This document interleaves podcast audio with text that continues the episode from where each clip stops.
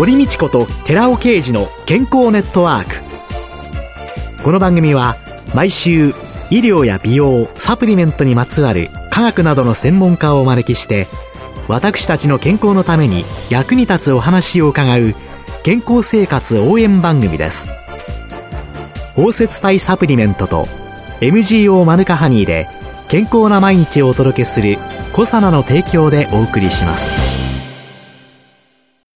ここでコサナから番組パーソナリティで神戸大学医学部客員教授寺尾啓二社長の新刊漫画ですっきりわかるなりたい体になれる栄養素大全発売のお知らせです。決められたサプリメントしか選べなかった時代から個人に合ったサプリメントを選ぶ新時代に向けて、なりたい体になるにはどんな栄養素が必要なのか、ダイエット、筋肉、美肌効果など目的別に栄養摂取、プラスサプリの組み合わせを漫画でわかりやすく解説します。寺尾啓治小佐奈社長の新刊、漫画ですっきりわかる、なりたい体になれる栄養素大全、発売のお知らせでした。こんにちは、堀道子です。今月は管理栄養士の望月理恵子さんをゲストに迎えて、冬の食事と健康テーマにお送りしています。望月さんよろしくお願いします。よろしくお願いいたします。さあ、2週目の今日は、食に関する常識と基礎知識と題して伺ってまいります。私たちが食事から摂取すべき栄養素って、はい、一体どんなものがあるの大きく3つあるんですけれども、私たちの体を作ったり、動かしたりしてくれる炭水化物、タンパク質、脂質というその三大栄養素というものがまずあります。で、この三大栄養素をスムーズに働かせたり、人体の機能を正常に保ってくれるビタミン。あとは体を構成するカルシウムとかリン、カリウムなどのミネラル。この5つが摂取すべき栄養素で、細かくするとその主要栄養素というのがだいたい35種類ほどあるんですけれども、最近はこれに加えて、より健康にするために抗酸化作用なんて言われて、細胞を錆びさせない。ポリフェノールとか、脳の栄養分になるとかって言われているコリンとか、体内でエネルギー産生をしてくれるコエンザイム Q10 とか、いろんなものがあるんですが、基本は35種類と考えていただければ良いかと思います。寒い季節に欠かせない栄養素ということで、先週はあのビタミン A と C というので、はい、感染症から守るというので粘膜を強くしてくれる、はい、A と C というのを先週伺ったんですけれども、はい、それ以外に寒い季節に欠かせない栄養素ってやはり体温を上げてあげるということと、血流を良くしてあげるというのはとても大切なことなんですが、冬ってむくみやすい季節でもあるんですね。どうしても寒いのであまり体を動かさなかったりとかっていうことで、血流も滞って、そこ結果むくんでしまうなんていうことがあるので、塩分排泄とかむくみを予防してくれるカリウムとかっていうのもお野菜とか果物に多いんですが、そういったものも取っていただきたいなと思います。そうすると、冬がその旬の野菜っていうようなのの中で、はい、カリウムなんかを含んでいるお野菜としては、どんなものがあるのかとか、あるいは旬の野菜を食べるといいというふうによく言われます。はい、冬の旬の食材って根菜類とか土に埋まったものというのが多いんですけれども、はい、まあ大根とか人参とかごぼうとかいろいろあります。あとは白菜とかもあるんですが、それらにもカリウムもちろん多いですし、あとはほうれん草なんていうのもベータカロテン、粘膜を丈夫にしてくれるものなんですが、これは夏よりも冬の方がビタミン C が約3倍多く含まれていて、夏取りにしたほうれん草に比べて、糖の旨味も9倍ぐらいに増えると言われていますので、そういった旬のものを選ぶということは、栄養素を効率的に体に取り入れることができるというものが多くあります。同じ野菜でも、はい、取れた時期によって含まれる栄養素が。そうですね。特にほうれん草はその差が激しいので、冬のほうれん草は、できるだけ露地野菜のものを召し上がっていただくのがいいかと思います。もうね、年中、どんな時に行っても、いろんなお野菜がスーパーマーケットに並んでるので。そうですね。旬がわかんなくなってきますよね。旬を意識することがなく、定番のものを買っていってしまうんですけれども、うん、なんとなくサラダで、キュウリとトマトといろいろな葉っぱものが混ざったものとかっていう定番になってるんですけれども。そうですね。やはりどうしても旬ではない時って、いわゆる強制的に作られているものではありますので、太陽の光を十分に浴びて、その時の栄養価をギュッと凝縮されたものではないので、もし旬ではない時は、缶詰とか冷凍食品を使っていただく方がおすすめかなと思います。旬の時ってたくさんの野菜ギュッと凝縮して缶詰だったりとか冷凍食品にするので、その時の方が栄養価が高いんですね。なのでよく旬ではない時は缶詰や冷凍食品を活用しましょうなんていうお話はしています。なんとなくね、新鮮なお野菜というよりは、一歩引いて考えてたんですけれども。そうですね。ただ今すごく加工技術が素晴らしいものになっていますので、そういったものも上手に活用すると、夏場のブロッコリーを買うんではなくて、冬に買って、夏は冷凍ブロッコリー活用してあげるというのもおすすめです。あと、根菜なんかは、どういうふうにして召し上がるのが一番いいんですかね？豚汁なんてとっても根菜が取れる一品ではあるんですけれども、きんぴらにしていただいたりとか、お肉で巻いて焼いて食べていただいたりとか、いろんな活用法があるかと思います。いろんなものを食べた時に、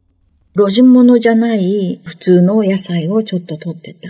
でも冬はこの辺が減るだろうから、サプリメントで気軽に補おうなんていう人工的なもの、こういうのの活用はどのようにお考えになります？ね私はもうサプリメント日頃から取っているタイプなので、食事がもちろん基本ではあるんですけれども、やはり取りづらいものはストレス抱えながら食事で取るなんていうことをする必要はなく、サプリメントで摂取するというのもとっても効率的でいいかと思います。例えば、疲労改善に働くコエンザイム Q10 っていうのは、だいたい1日100ミリぐらい摂取するのが望ましいとされてはいるんですけれども、それがコエンザイム Q10 が多いと言われている牛肉って取ろうとすると、だいたい3キロぐらい。それを食べると他は食べられなくて他の栄養素が取れなくなってしまいます。食事のバランスが崩れてしまいますので、そういった時はサプリメントで取っていただいた方がむしろ体にはいいと思います。そういうものを賢く利用する。足りないものをちょっと補うという。そうですね。だから、ビタミン A とか C に粘膜とか感染症の予防とかっていうよりは、こういうものが減ってると、感染症にかかりやすくなるから、ちゃんと必要な量を取ってましょうねっていう。そうですね。過剰ではなくて適正な量にしましょうということでいいと思います。先ほど、豚汁なんていうのがいいよっておっしゃったんですけれども、冬が旬の食材を使った、例えば白菜だとか、先ほど言ったほうれん草。目先を変えたいんですけれども、何か。手軽なものだともうほうれん草のココットみたいにほうれん草に卵を落としていただいて、ちょっとレンジでチンする。で、塩コショウで味を整えてあげるなんていうのは、それこそ手軽な一品になります。本当に手軽ですね。はい。用事で何個か穴を開けていただいて、ちょっと水を乗らしといてあげた方が破裂はしにくいですね。膜をちょっと破っといてあげないと破裂してしまうので、そこは注意が必要です。それで、電子レンジチン。はい、これは手軽でいいですね。最近もう本当に時短料理っていうのが。そうですね。はい、お忙しいと余計そうですよね。やっぱり男性もどなたもやれるようにするっていうことが、やっぱりとても大切で、はい、私の世代の男性っていうのは、料理ってほとんどしないことが美徳だと思ってるような人たちもいっぱいいるんですけれども、はい、家庭科の授業が変わってから、はい、昔は私の時代は女子は家庭科で、男子が技術って言って、分かれてたんですよね。だからお料理は女性が習うもの、女性がやるものっていうね、今全部一緒にやることになって、男性もっていうと、まあ時短手抜き料理っていうのを、息子なんかそればっかり考えてるのかなっていうぐらい 時短料理してますね。時々教えてなんていう、そういう電子レンジの活用ですね。あと、白菜なんかはいかがですか？そうですね。白菜はもうそれこそこの時期鍋の季節なので、ええもう白菜も切ってもうお鍋に入れて、あとは出汁を入れるだけで、白菜鍋もとっても美味しいですし、白菜と豚肉のミルフィーユ鍋みたいな白菜と豚肉を交互に薄切りを入れていって、あとはコンソメ入れて、お水入れて、茹でるだけ。っていうようなものを私はよく冬にやっています。鍋、定番ですよね。あと、ニラなんていうのは季節はいつなんですか？ニラは冬が旬ではありますね。ニラなんかもお鍋に入れたりするのはどうですか？そうですね。ニラも私たちのエネルギー源となる炭水化物を効率よくエネルギーに変えてくれるビタミン B1 のサポートをしてくれるんですね。なので、疲労回復に働きかけてくれるという面ではニラはとってもおすすめです。冬の食材は、食品は、寒いところの思い浮かべてって、第一週目ですかね、お伺いしたので、何を思い浮かべてたかって言いますとね、はい。もうね、今テレビで韓流ドラマにハマっておりますのでですね、その韓流ドラマに出てくる食事を、風景を思い浮かべながら、白菜のキムチだとか、ああ、そういえばニラはよく出てくるなとかって思ったので、ちょっとお伺いしたんですけれども。結構ホルモン鍋とかにもニラたっぷり入れて召し上がることも多いので、そういったホルモン鍋もおすすめです。ホルモン鍋ね。ホルモンそういえば、ニラがすごいそう入ってますよね。あと、おちづきさん、一押しのお料理なんかありますか？旬は夏なんですけれども、冬までは美味しく食べられると言われている冬瓜。冬瓜のそぼろ煮とかっていうのもカリウムがたくさん入っていますので、例えば冬に溜め込んだ塩分であったりとかむくみを予防してくれるという意味では保存も効きますし、おすすめではあります。これは冬瓜を？冬瓜を下処理していただいた後、そぼろと一緒に出汁で煮ていただく感じですね。冬瓜は夏だけれども、冬。でもカリウムは。必要なので、はい。そういうものを。はい。でも、お料理として温めてそぼろ煮にしてあれば、温かいものだから、そうですね。別に体を冷やすわけじゃないから、はいいいんでしょうね。そうですね同じ食材でも、もう一周目に、もうね、生姜。生姜が頭から離れないんですよ。生姜が、生の生姜、火の入ってない生姜は体を冷やすけれども、あったかい、温めた生姜っていうのは体を温めるというように、料理の仕方によって、夏に取るべき体を冷やしてくれるようなものでも、冬に活用できるものっていうのは、トマトなんていうのも夏野菜ではあるけれども、生のまま食べると体を冷やしてしまうけれども、加熱してあげると体を温めるというように、加熱したら体を温める食材に変わるというものも結構多くありますね。トマトは、はい。夏はサラダで、そうですね。冬はちょっと火を入れて、はい。トマト鍋なんていうのもおすすめですね。トマト鍋はね。い。いいですね。今日ちょっとトマト鍋 してみます。はい。ありがとうございました。ありがとうございます。今週のゲストは管理栄養士の望月理恵子さんでした。来週もよろしくお願いします。よろしくお願いいたします。続いて、寺尾刑事の研究者コラムのコーナーです。お話は、小佐奈社長で神戸大学医学部客員教授の寺尾啓二さんです。こんにちは、寺尾啓二です。今週は、アレルギー疾患予防のためのリーキーガット、腸管バリア機能障害の修復というタイトルでお話しさせていただきます。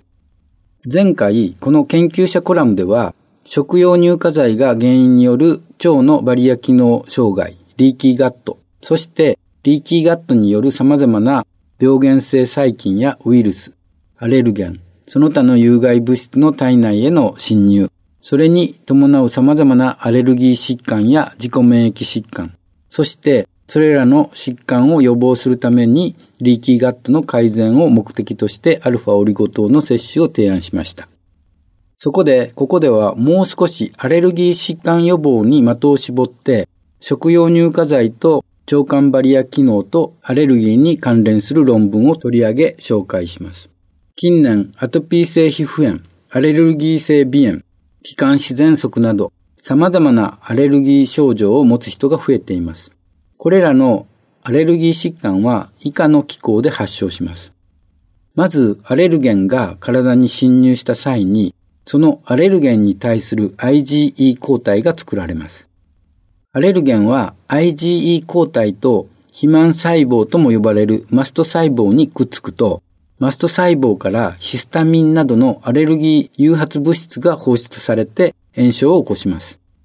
一方、免疫力のしっかりとした人は、病原性細菌やウイルスなどの病原体が侵入した際に IgG 抗体が作られます。そしてこの抗体によって同じ病原体の侵入を防御できるというものです。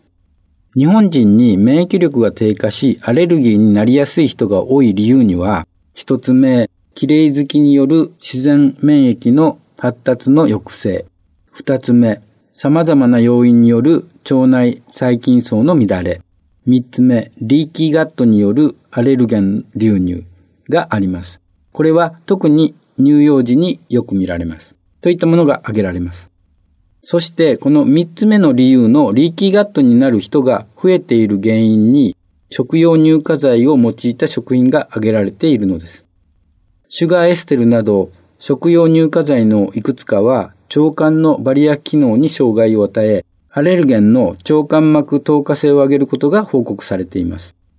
食物アレルギーは特定の食べ物を食べた後に皮膚、呼吸器、消化器、循環器、時には全身にアレルギー反応による症状が起こり、場合によっては生命の危険にさらされることもあります。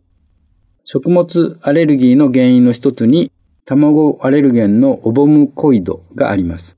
そのオボムコイドの細胞膜の透過性に対するシュガーエステルの影響が調べられています。消化管膜の透過性の検討には、人結腸がん由来の過骨細胞を用いています。この細胞を利用する理由は、小腸の上皮細胞に似ていて、単層の細胞層を形成しているので、様々な薬物の消化管膜透過性のスクリーニングに有用なためです。お話は小佐野社長で神戸大学医学部客員教授の寺尾啓二さんでした。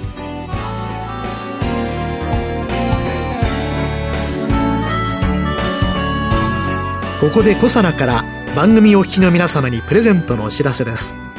栄養や酵素が豊富なキウイフルーツをパウダー化し、アルファオリゴ糖で包み込むことによって熱や酸化に弱い酵素の活性を保った。コサナのキウイとオリゴのパウダーを番組お聞きの10名様にプレゼントします。ご希望の方は番組サイトの応募フォームからご応募ください。コサナのキウイとオリゴのパウダープレゼントのお知らせでした。